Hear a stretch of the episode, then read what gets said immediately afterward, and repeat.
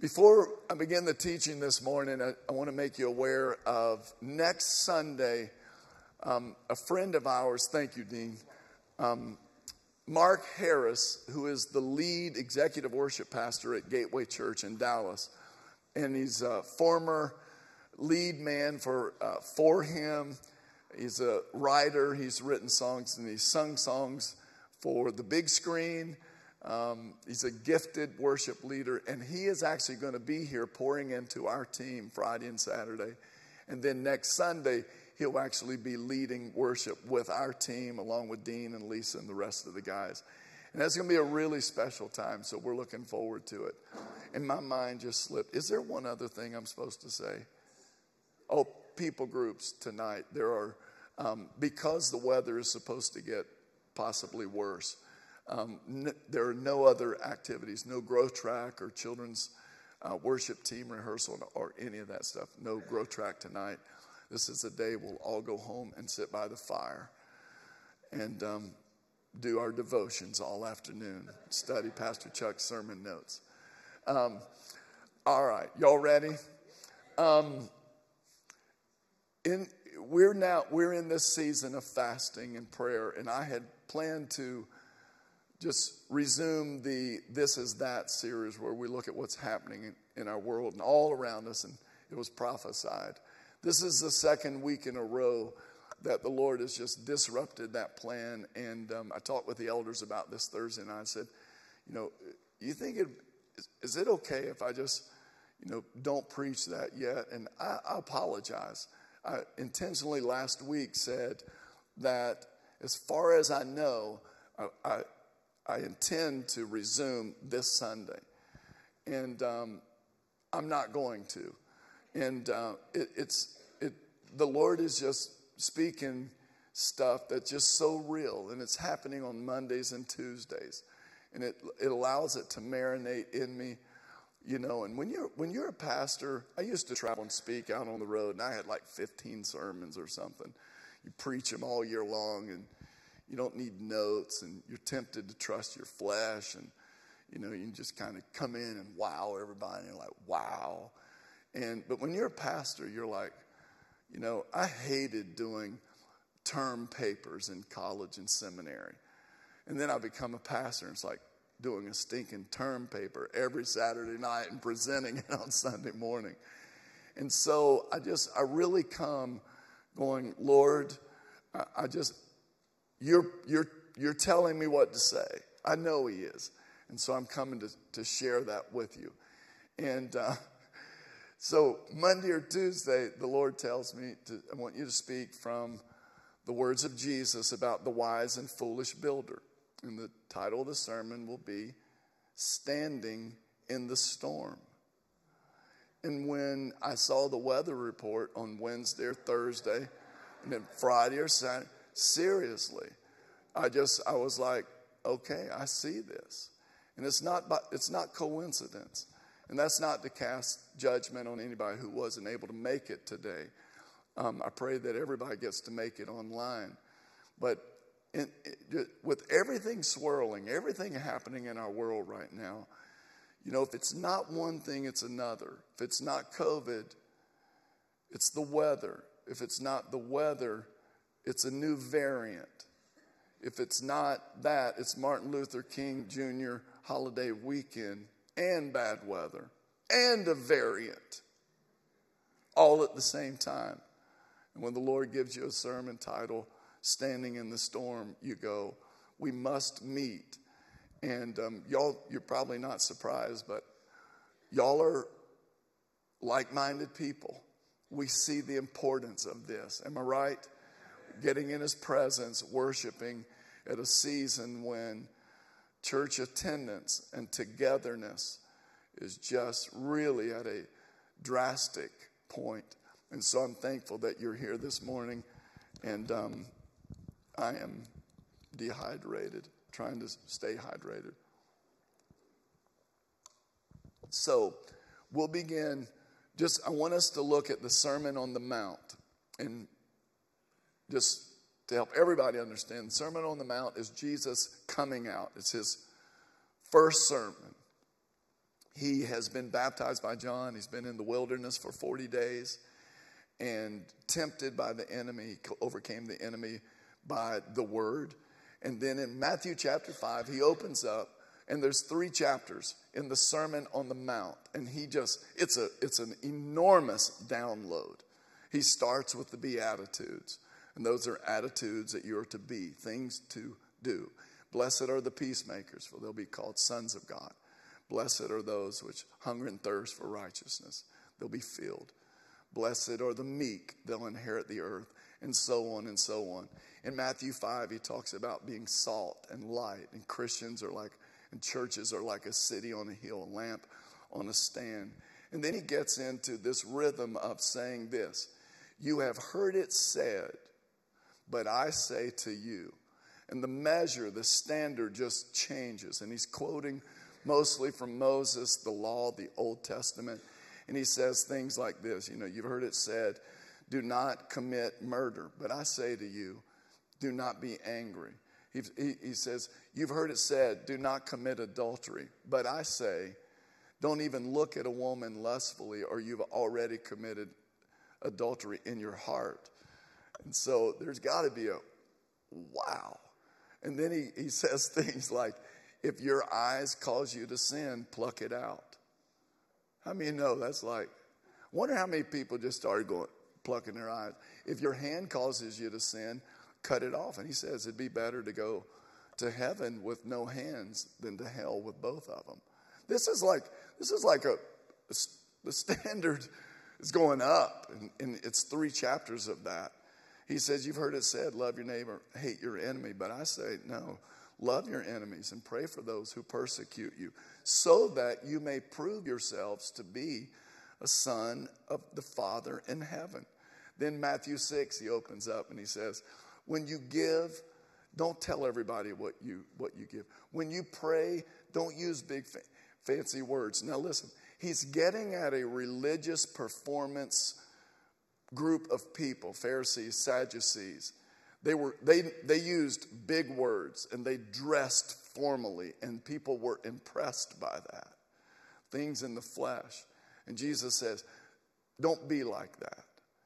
Stop praying out in public. Stop fasting with a long face. And then he says in Matthew 6, Don't be worried. Stop worrying about your life. And then the famous verse, verse 33 in Luke, uh, Matthew 6, he says, Seek first the kingdom and his righteousness, and everything you're worried about will be added unto you. And then in Matthew chapter 7, there's some great stuff. I won't say it all, but he, he, says, Do not judge. Um, or if you do, understand the measure you judge with is how you'll be measured. And a lot of people think Jesus in, in this story, when he said, First, um, Get the plank out of your eye before you help your neighbor get the splinter out of theirs. A lot of people think Jesus was saying, don't judge. That's not what he's saying. What he's saying is, don't be a hypocrite. Um, get the stuff out of your eye before you help other people get stuff out of their eye. Then he goes on, he says, just the most practical, easy to understand stuff. He says, Every good tree bears good fruit, every bad tree bears bad fruit good tree cannot bear bad fruit, nor can a bad tree bear good fruit. And then he says, Not everyone who says to me, Lord, Lord, will enter the kingdom of heaven, but the one who does the will of my Father who is in heaven will enter. Now listen, Jesus says, Not everyone who says to me, Lord, Lord, they won't enter heaven. There'll be people who recognize who he is. They've heard about him. They know him at some level, and they, they know to call him Lord, but he is not the Lord. They have not made him the Lord of their lives. And then Jesus goes on and says, Many will say to me on that day, Hey, did we not prophesy in your name, cast out demons, and perform many miracles? Again, he's not saying that they did prophesy or did cast out demons or did miracles, but they will say that. And Jesus says, um, then I will declare to them, I, I, I never knew you. And then he gets to the closing of the sermon. This is where we'll focus in today. In Matthew 7, I'll read from the message translation. It says, These words I speak to you are not incidental additions to your life. I love that. Homeowner improvements to your standard of living. They are foundational words. Everybody say foundation. They are foundational wor- words to build a life on. If you work these words into your life, you're like a smart carpenter or a wise builder who built his house on solid rock. Rain poured down, the river flooded, a tornado hit, but nothing moved that house. It was fixed to the rock. Who's the rock? Jesus. Verse 28 when Jesus concluded his address, I'm sorry, verse 26, I skipped over. But if you just use my words in Bible studies and don't work them into your life, you are like a stupid carpenter who built his house on the sandy beach. When a storm rolled in and the waves came up, it collapsed like a house of cards. And I love this right here. After these three chapters, the religious crowd this is, this is what we need. We need to see people who preach with authority, who teach with an anointing. And maybe not polished, but with, with authority, with anointing that cuts through. And the religious crowd had not seen anything like this. They'd never heard anybody teach, anyone teach like this. And it says, when Jesus concluded his address, the crowd burst into applause. They had never heard teaching like this. It was apparent that he was living everything he was saying. Quite a contrast to their religion teachers. This was the best teaching they had ever heard. Now, listen, there are two builders, two people, a wise builder and a foolish builder. And they had a couple important things in common. They heard Jesus teach live in person. And they experienced rain being poured down and, and a flood coming up, and the winds began to blow. The only difference between these two people had to do with one person, one builder, heard the words of Jesus. That's it. The other one heard the words of Jesus and put those words into practice. He wasn't a hearer only, but a doer. This says right here in the message if you work these words into your life, you're like a smart carpenter who built on the rock. But if you just use my words in Bible studies and don't work them into your life, you're like a stupid, foolish carpenter who builds his house on a sandy beach, a weak foundation. This um, portico we have out here was built for such a time as this, right? This morning, um, and thank God we have that. I will tell you, I factored that in thinking about, oh man, what are we going to do? And thank God we have a nice, beautiful portico. But if you were here every day watching them build it, you know, it's not just a beautiful, helpful covering for us, it's built firmly and strongly. They had to level that ground. I remember when they were digging the holes to put, you know, behind all that pretty and trendy cedar there are steel beams that we had to order and they had to manufacture and fabricate them just for that. And when they dug those holes, there were like five foot holes, about four feet by four feet. And down in those holes, they poured massive amount of concrete. There's these gigantic bolts that they mount in there. And so while you look and see a nice, efficient covering for us on a day like today, you look and see some trendy cedar stain that matches the architecture of the building, and soon there'll be a chandelier hanging out of there. The thing we will be most thankful for is that it has a foundation with integrity. What's the most important part of the building we're in right now? Not that. This. It's built on the right stuff. So many people get concerned with all the other stuff in building their life, in building their family, building their ministry sometime. But the most important thing is what Jesus is addressing here the foundation. He said, if you work these words into your life, you're a smart carpenter, a wise man. And I want you to notice, he didn't say if the rain comes, if a storm, ha- a storm happens to come. He didn't say that. He says in verse 27 when the rain comes. Stormy seasons come. Amen? Amen? We're in one, literally today and figuratively. We are in a season where there's chaos. And I want you to understand the rain of immorality, the rain of chaos and confusion is falling. And all around us, the flood of fear is rising. And all around us, the wind of compromise is blowing all around us and our children.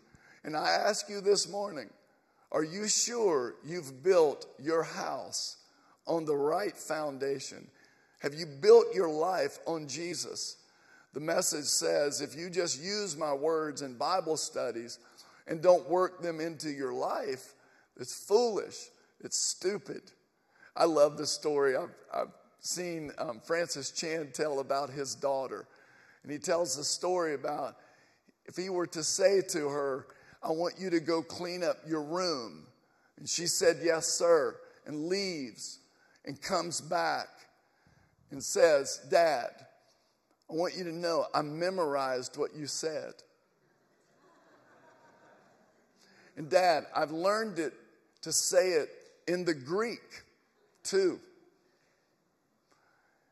And Dad, there's a group of friends I've invited over. We're, we're, we're going to have a study on what the world would look like if every teenager cleaned their room like their dad said. And then after that study, they, she comes out and says, Dad, my friend said they've never seen any father speak with such authority. We would be like, go clean the room, right? That's what we'd be like. But this is what we do we memorize, we learn it in the Greek, we write books about it. But the proof is not there, it's in the doing what the word, it's putting those words into practice.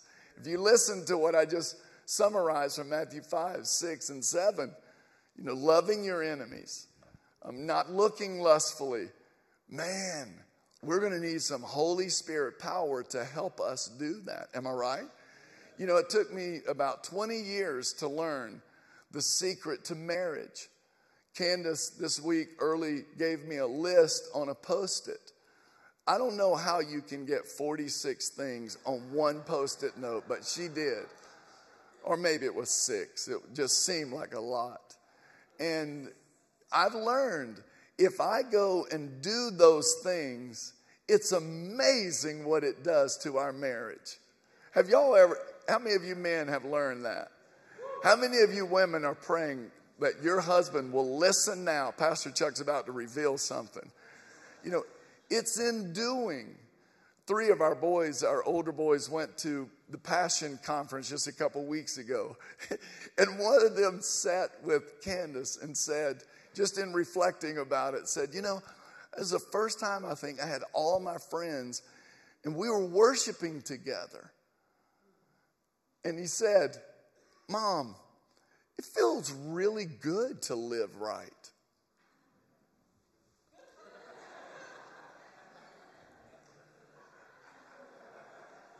We've only spent 20 years trying to tell you this, you know? It's, it's amazing what, what happens when you put these things into practice. James chapter 1, verse 22 through 25 in the New Living Translation says, But don't just listen to God's word, you must do what it says. Otherwise, you're only fooling yourselves.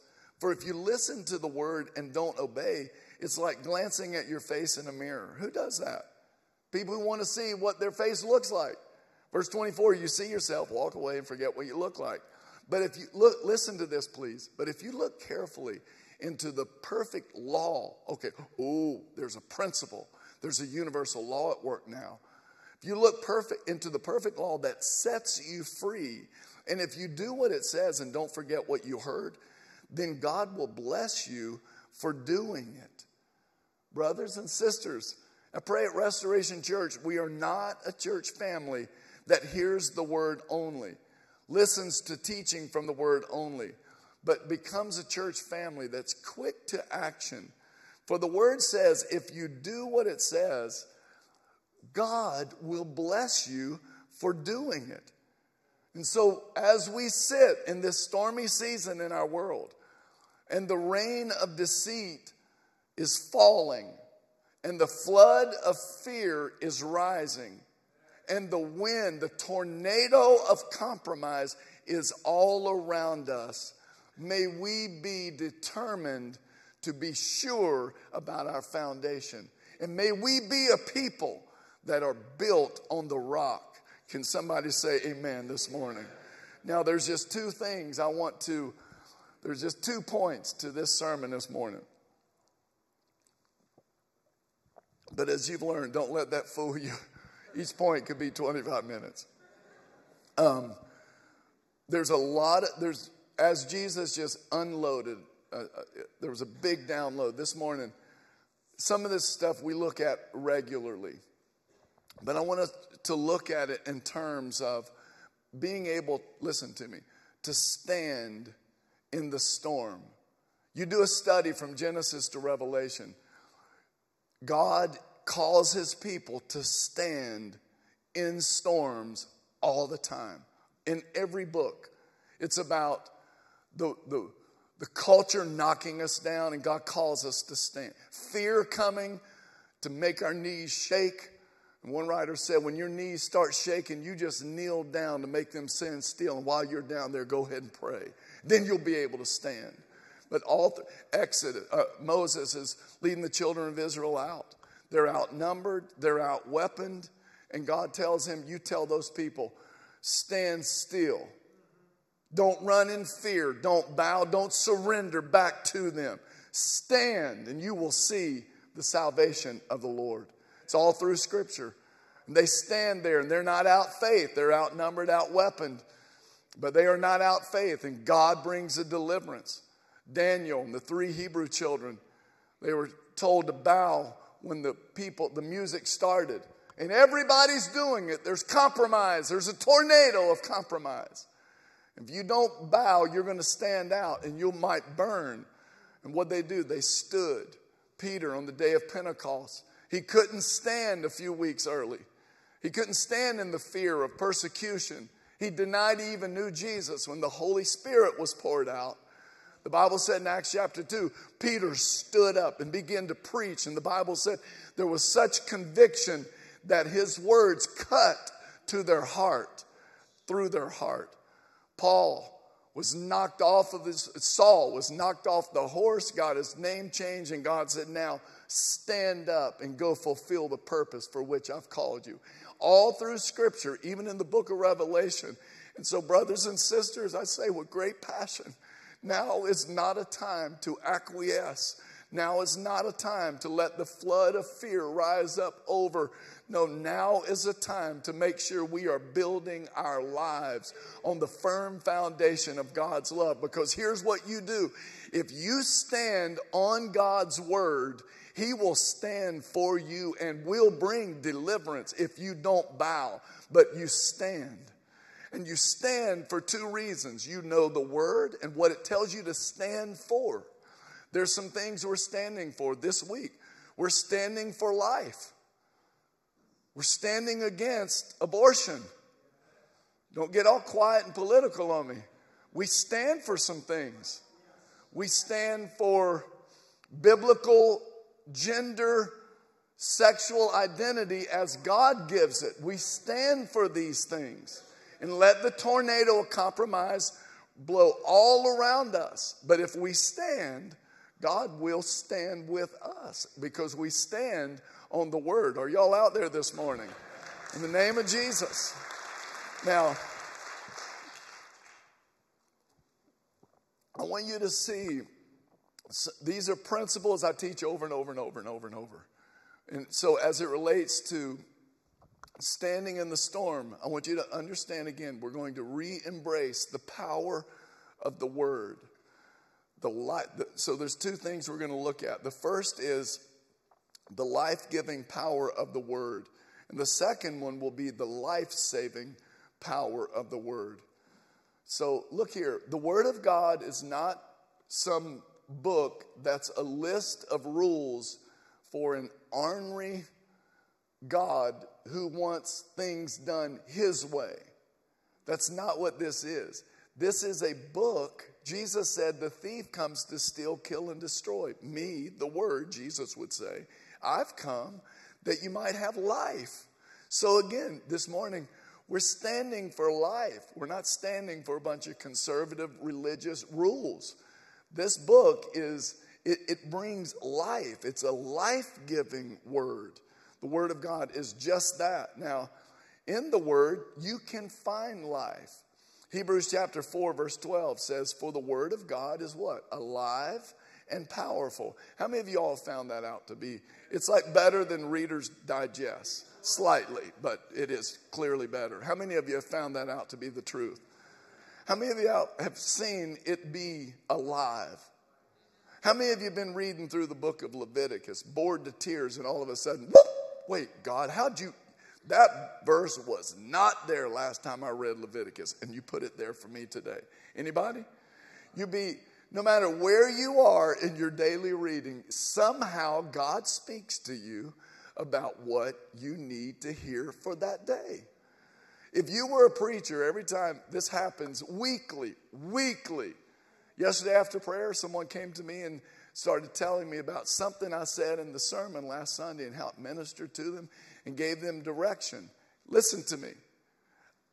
They said something that I said that I didn't say. Happens all the time. Pastor Money, ever happened to you? All the time. I'm like, this is why I pray, Lord, I don't want to be heard. I want you to be heard. Lord, I want your words to be my words. And you're like, Pastor Chuck, you said it. You just don't really. No, Candace will. We catch up. We talk about this and laugh all the time. We'll stand right here. There'll be new people. They'll go, Pastor Chuck, when you said this, you're talking. about. And I'm like,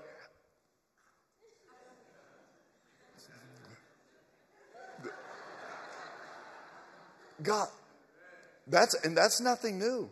In Acts chapter 2, the Bible didn't say that the disciples, when they got their heavenly prayer language, that they started speaking in all of the known languages. The Bible says they heard them speaking in every one of their own personal languages.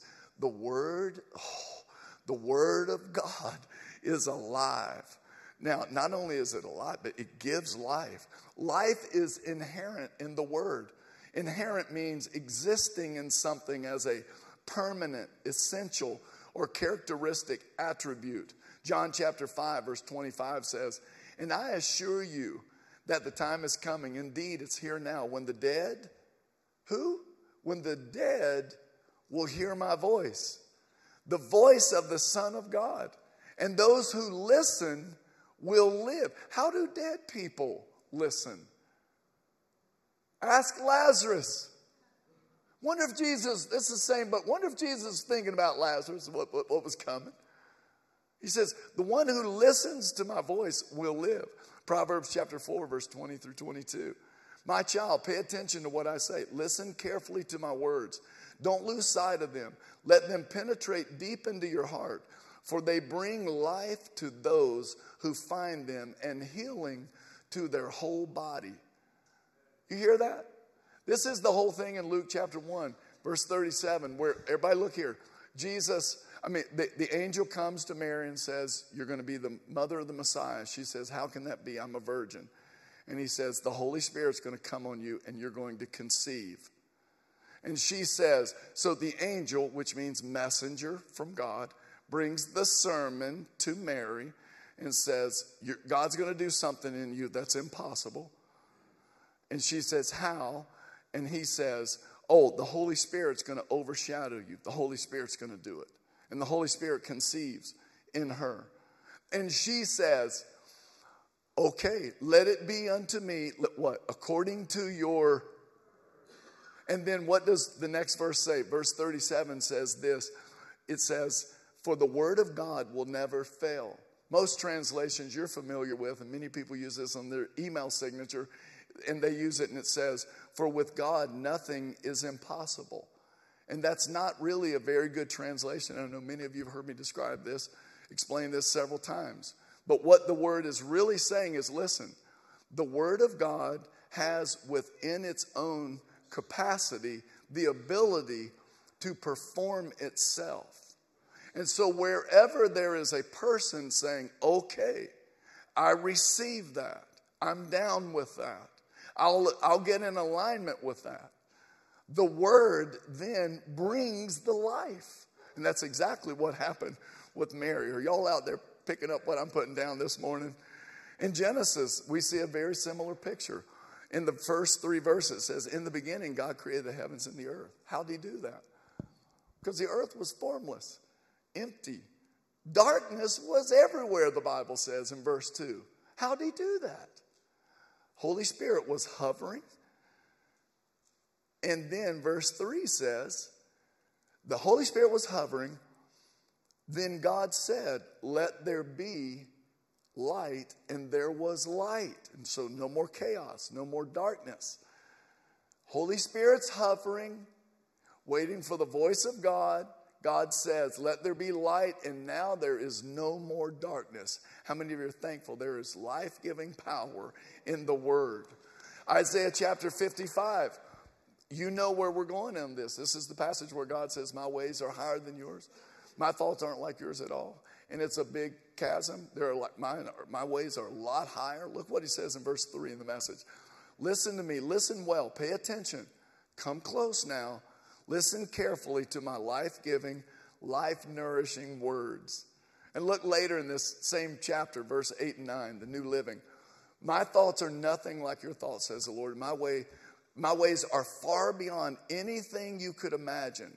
For just as the heavens are higher than the earth, so my ways are higher than your ways, and my thoughts higher than your thoughts. Everybody, you've read this many times, but everybody look at it. can you imagine the prophet bringing this word? And can you imagine God trying to say, what goes on in my mind is so different than what goes on in yours? And he's saying, and the way I do stuff, the plane I live on, it's so much higher. And then God's like, just to illustrate, it's like, as the heavens, the earth, there's that much difference. But look what God says next. This is why he sends his word. Verse 10 The rain and snow come down from the heavens and stay on the ground to water the earth. They cause the grain to grow, producing seed for the farmer and bread for the hungry. It is the same way with my word. I send it out, and it always produces fruit. It will accomplish all I want it to, and it will prosper everywhere I send it. And when that happens, here's what God's saying I'm not going to come down to your ways, I'm going to send my word to bring you up to my ways. Everybody, listen. We're going here in a second. John chapter 1, you go, wait, no, God did come down. He did. He sent Jesus incarnate, the Word. John 1 is a picture of Isaiah 55. God says, My ways are up here, your ways are down here. I send my word so I can get your ways up here. I sent Jesus not so we can stay down there. I sent Jesus so in every way he can get you up here. Y'all tracking with me? And then what will happen when I when you receive my word which has the power for you to be changed by it? What will happen? Verse 12 says, "You will live in joy and peace." The mountains and hills will burst into song, and the trees of the field will clap their hands. How many of you say, Lord, I want to be open to your word? Because I want the trees of the field just waving at me in the mornings. Are y'all out there this morning? This is a dramatic picture of what life can be like when you receive the word. Praise your name, Jesus. So, God sent Jesus, John 1. Jesus came as the word and brought us life. Ephesians, just like he did for Lazarus. Lazarus, come forth. That power, the power of speaking that to a dead person brought him to life. Ephesians chapter 2, verse 1 and 5 says, You were dead in your sins, but now Jesus came. You were dead, but even though we were dead, he gave us life when he raised Jesus from the dead. John 1, verse 4 I'm sorry, verse 1 and 4 through 5. In the beginning was the Word, the Word. Who's the Word? Everybody say it. Who's the Word? You go, what does it mean to be for Jesus to be called the Word? It means his life God told us everything He wanted to know, wanted us to know about Him in Jesus' life. In the beginning was the Word, and the Word was with God, and the Word was God. Verse 4 The Word gave life to everything that was created, and His life brought light to everyone.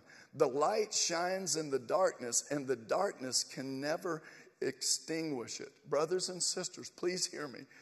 There is life giving power in the Word of God. Do you feel dead? Do you feel overwhelmed with the chaos, the compromise? Do you feel depressed, lifeless? Is, is anxiety causing you to feel like you are drowning in this hour? If, you're, if you are, you're not alone. There are many good people right now drowning in this stuff.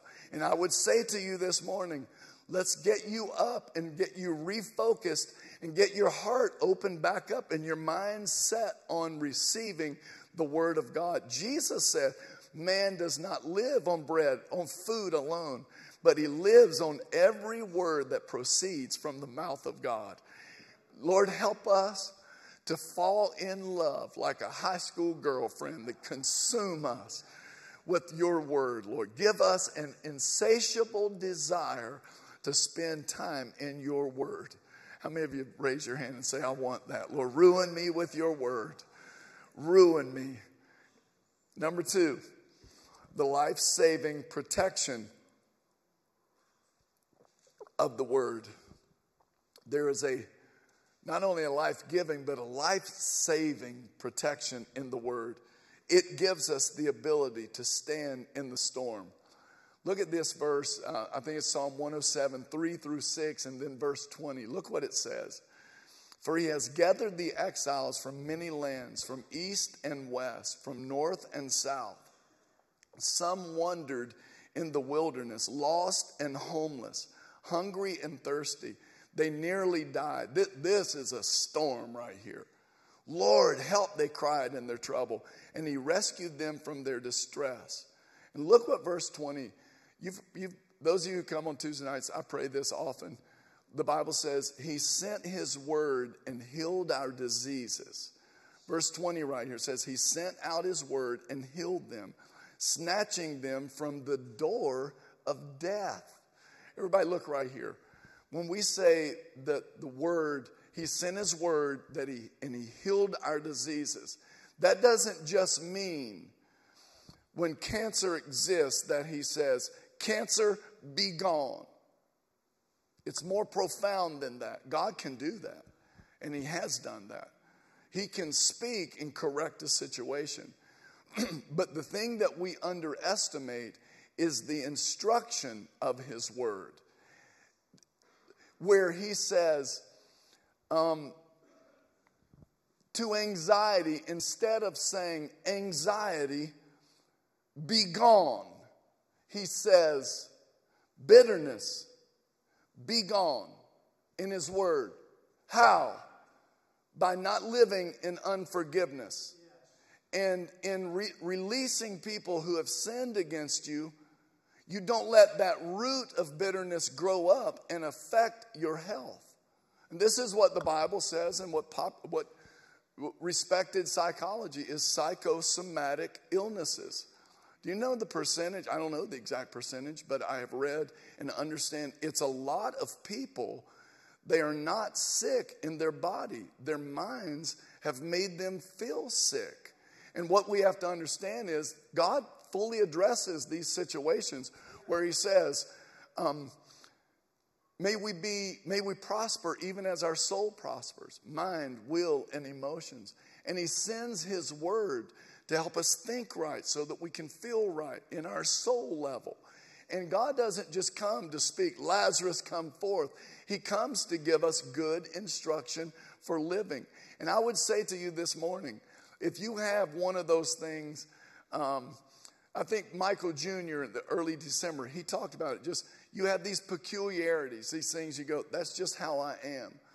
I know I can forgive everybody, but that, and, and we joke about these things. And I just want to encourage you this morning Let us have our lives built on the full counsel of God's word, where His Spirit is able to bring freedom into us. I believe in the name of Jesus. There are people here, and they'll be in the next service too.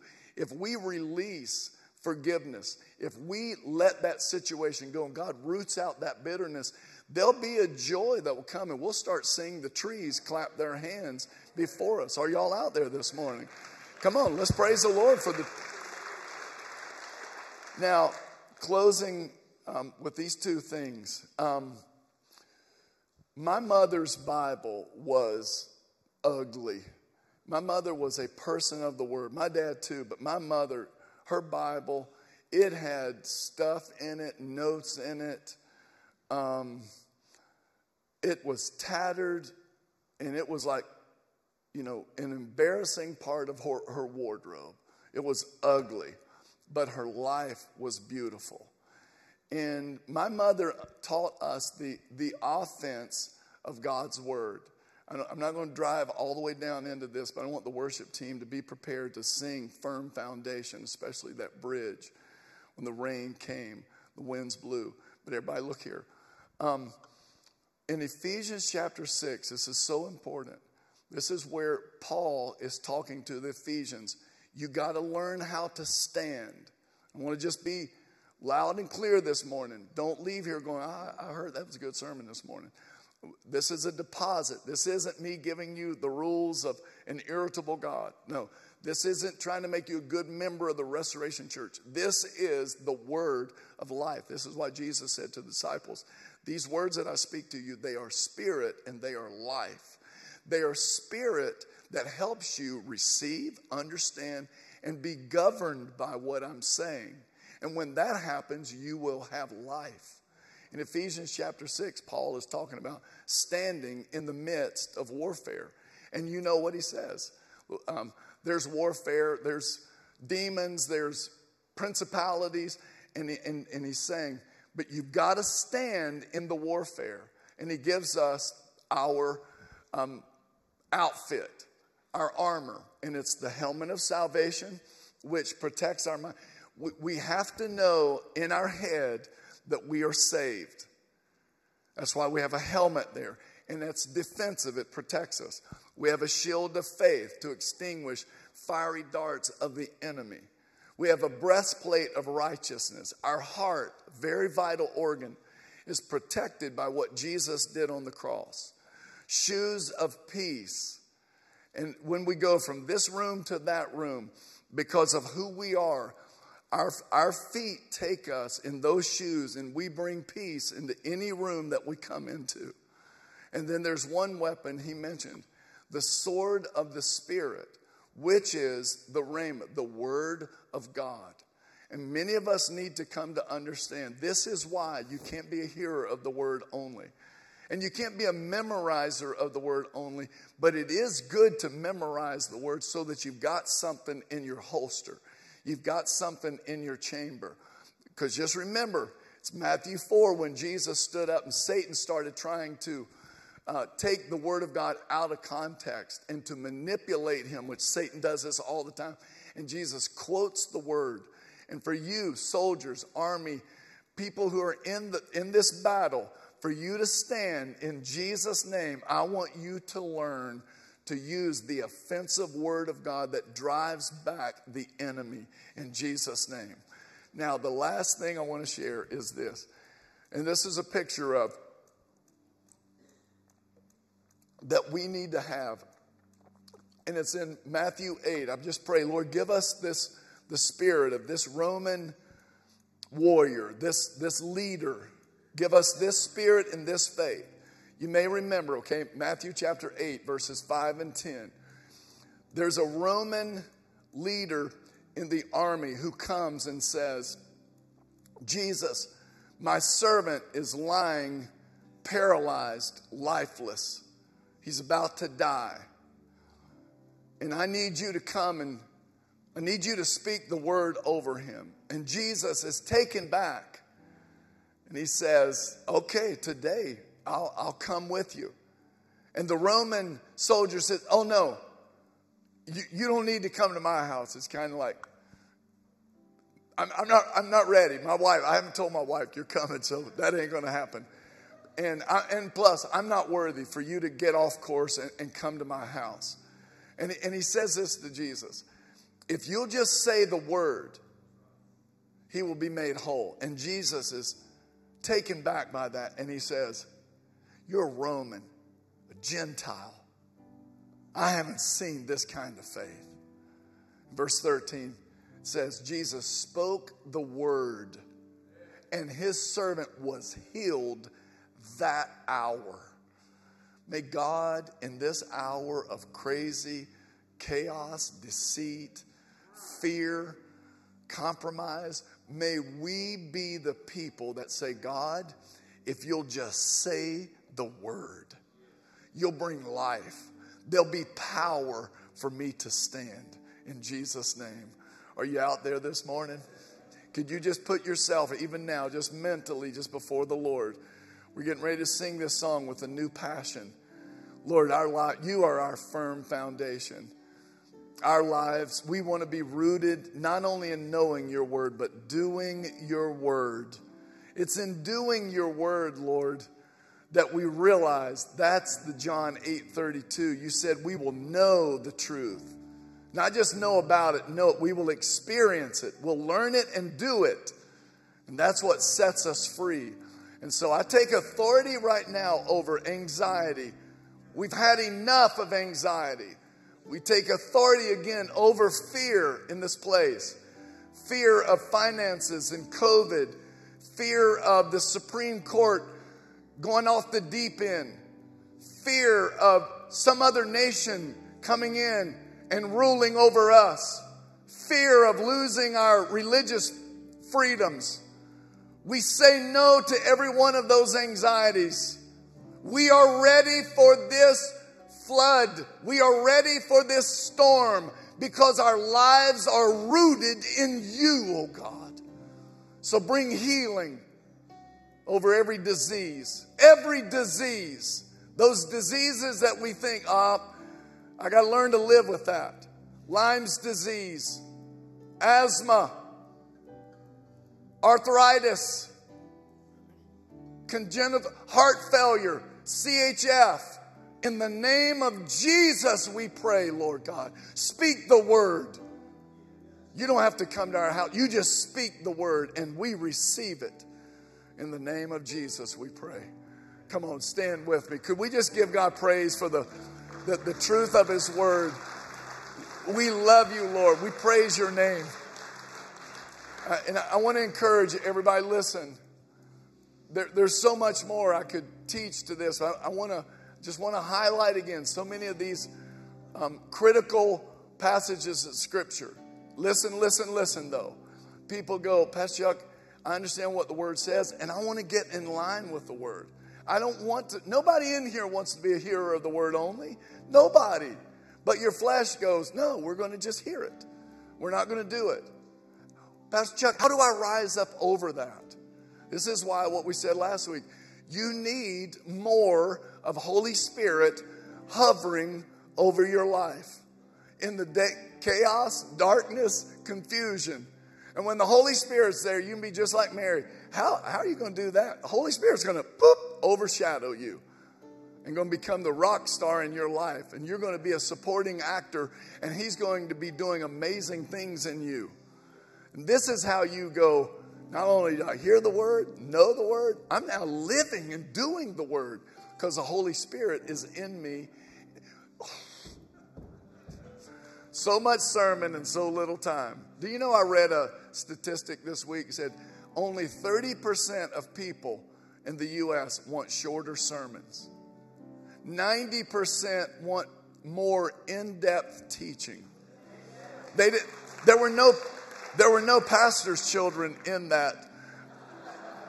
But so we don't come to perform and entertain the word. Want to teach the word so that you can receive the word. Are you picking up? So just, just go, Holy Spirit. Jesus said, when the Holy Spirit comes, he will remind you of the word. When the Holy Spirit comes, He will illuminate. You'll go, I don't, I don't know what that verse means. Holy Spirit just comes and just shines this iPhone light on it. You go, oh, that's what that means. When the Holy Spirit comes, he will come alongside you and help you live according to the word. He will comfort you, be a paraclete, an advocate. When the Holy Spirit comes, you're going to do greater things than what I've done because He's in you. I'm just with you, but He's going to be in you. So, how many of you just say, I want more Holy Spirit? I want more Holy Spirit in my life. And so, we praise you, Lord. We praise you, Father. Dean, are you ready to lead us in that bridge? And we sing this as a prayer, as a response to this sermon. Eh, how many of you just say, Yeah, I got, Pastor Chuck, I'm trying, but there's still a little fear that creeps in it. There's still a little worry. There's still a little anxiety. And you're not confessing, you're just raising your hand and saying, I want to be delivered. I want to be set free from it. Just just raise your hands right now. Anybody have a sickness that you're it just it gnaws at you. It just it takes too much of your brain space and you want to be set free from it this morning. Come on. God says, I sent my word and I'm healing your diseases. I'm, I sent my word and I'm healing your diseases. We praise you, Lord. Rain came, wind blew, my house was built on you. And I'm safe with you. I'm gonna make it. Yes, Lord. Come on, Rain came,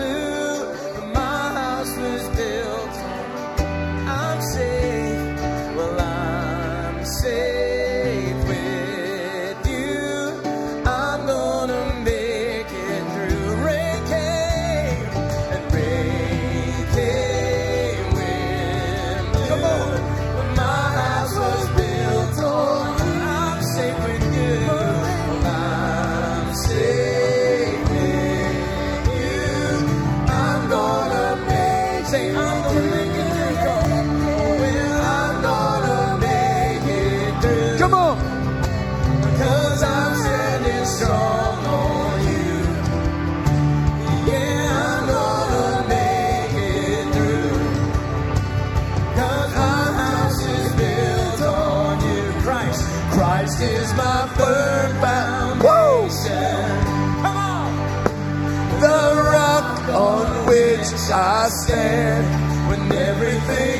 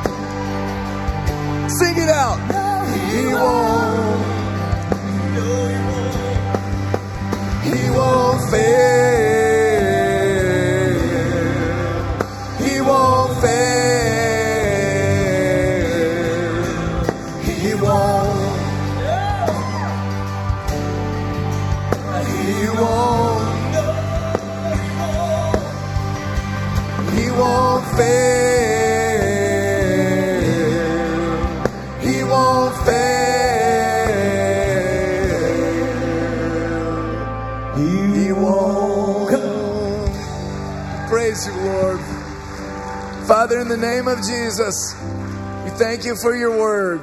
It's alive, it's active, it brings life, brings protection and healing.